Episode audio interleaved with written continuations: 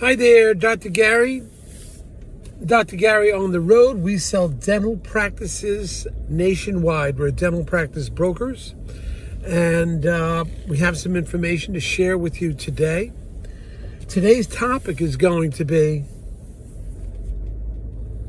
how a seller of a dental practice can easily turn off a buyer. And the buyer will lose interest immediately. So, we have a situation that happened this morning. I get a call from a doctor and says, Look, whoever I sell my practice has to have trained at one of these two training institutes, schools, or programs, if you want to call it, has to be trained there. I said, Well, that does cut our buyers down a little bit, doctor. He says, I know, but they have to be done this way. I said, Do we have any alternatives? Well, if they gave some volunteer services to this organization for the past two years, maybe I'll consider it. Let's talk about that. Anyway, uh, we now have a staff of uh, 10 employees. We're in 22 states. We just opened up the Southwest, uh, Arizona, New Mexico, Colorado, Nevada. And we're excited about it. We'll be going out there very soon to see some practices. We've been uh, now in business for 12 years, and I was a dentist for 25.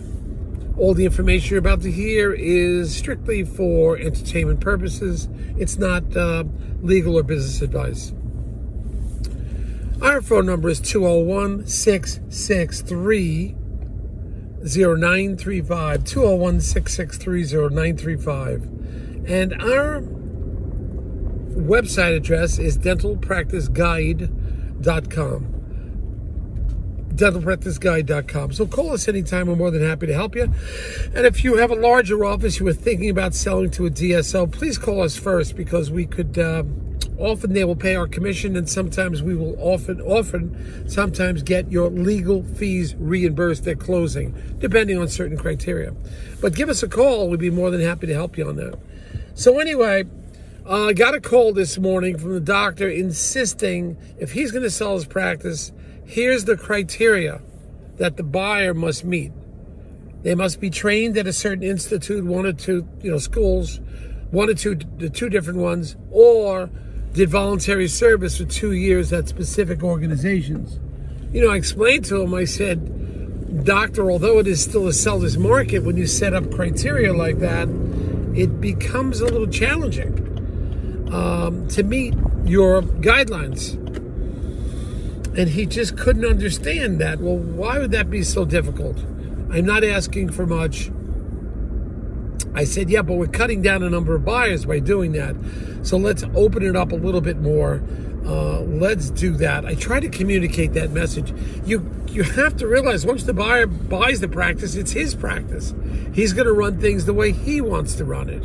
So you've got to have some flexibility there, and uh, permit him to run the office the way he would like to run it also. At the same time, I understand you may be giving him information that would help retain the patients. And I do agree with that. You know, this is the information it will take to retain all these patients, or hopefully what you've dictated. If you have a fee for service practice, certainly. But you still can't be too strict as a seller. Don't start off that way, it just doesn't work. Now, we had another seller that was adamant about certain clinical techniques. You've got to adopt his clinical technique philosophy in order for you to be successful. Well, everyone has a different opinion about things. And uh, I do agree that if you practice dentistry in a certain fashion and the patients got used to it, you want to maintain continuity. But you can't be overboard because if the buyer doesn't really, is not 100% sold on that one clinical service you have, you can't be adamant that they utilize it. That doctor may have been trained elsewhere, may have different feelings about it. Got to be a little flexible. You can't dictate to a buyer how things are going to be post closing. but you can offer your advice. You can be there as a mentor if they're acceptable to you. I will say also, I do agree that every seller ultimately will sell to the person based if the numbers are the same, the offers are the same, or close to the same.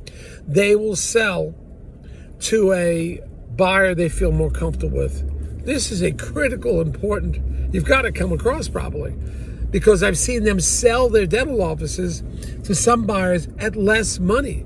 Yes, it happens because they didn't feel that they were the right fit for the practice, they didn't like the person, whatever it was, it, it just didn't fit. Criteria didn't fit, they were uncomfortable.